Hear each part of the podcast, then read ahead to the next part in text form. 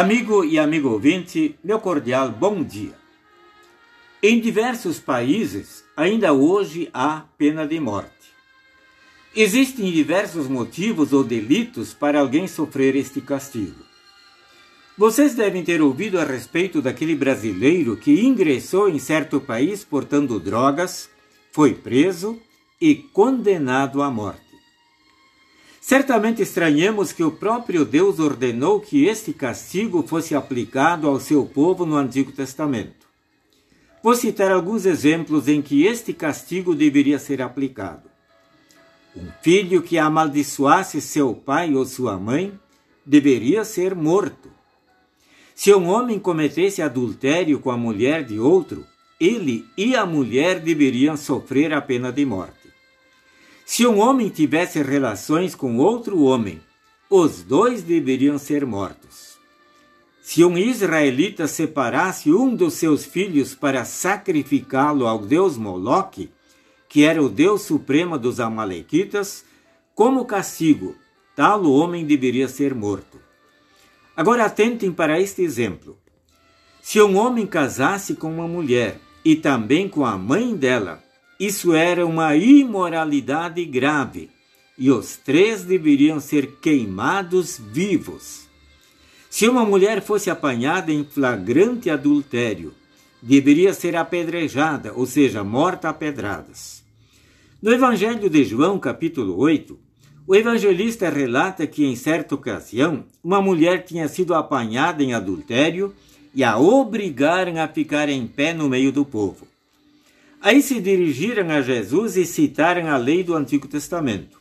Então perguntaram a Jesus: O que o Senhor diz sobre isso?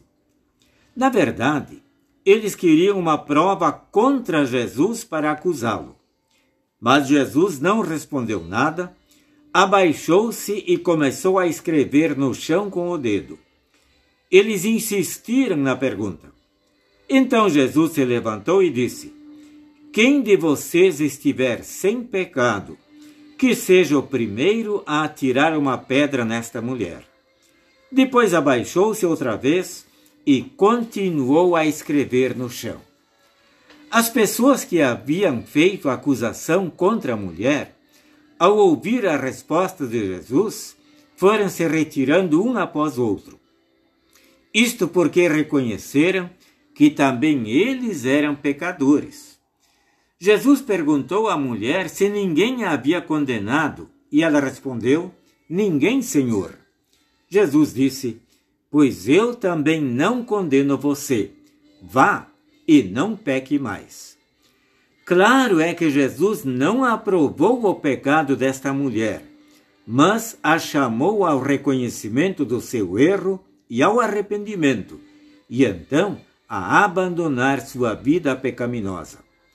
Prezados amigos, reconhecendo nossos pecados, arrependendo-nos sinceramente e confiando na graça e no amor de Deus, podemos ter a certeza absoluta do perdão. Isto serve de grande consolo para nós. E como fruto do arrependimento verdadeiro, prometemos corrigir a nossa vida com a assistência e o auxílio do Espírito Santo.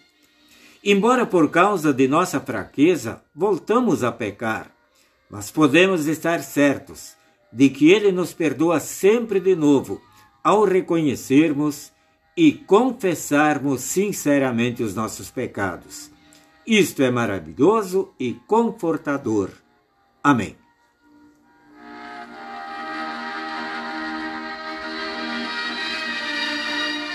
Oremos. Obrigado, Senhor por teres providenciado o perdão de nossos pecados pela obra realizada por teu Filho Jesus Cristo e por nos ofereceres o perdão.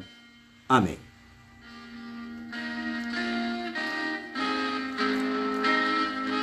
Que Deus abençoe a todos também neste dia.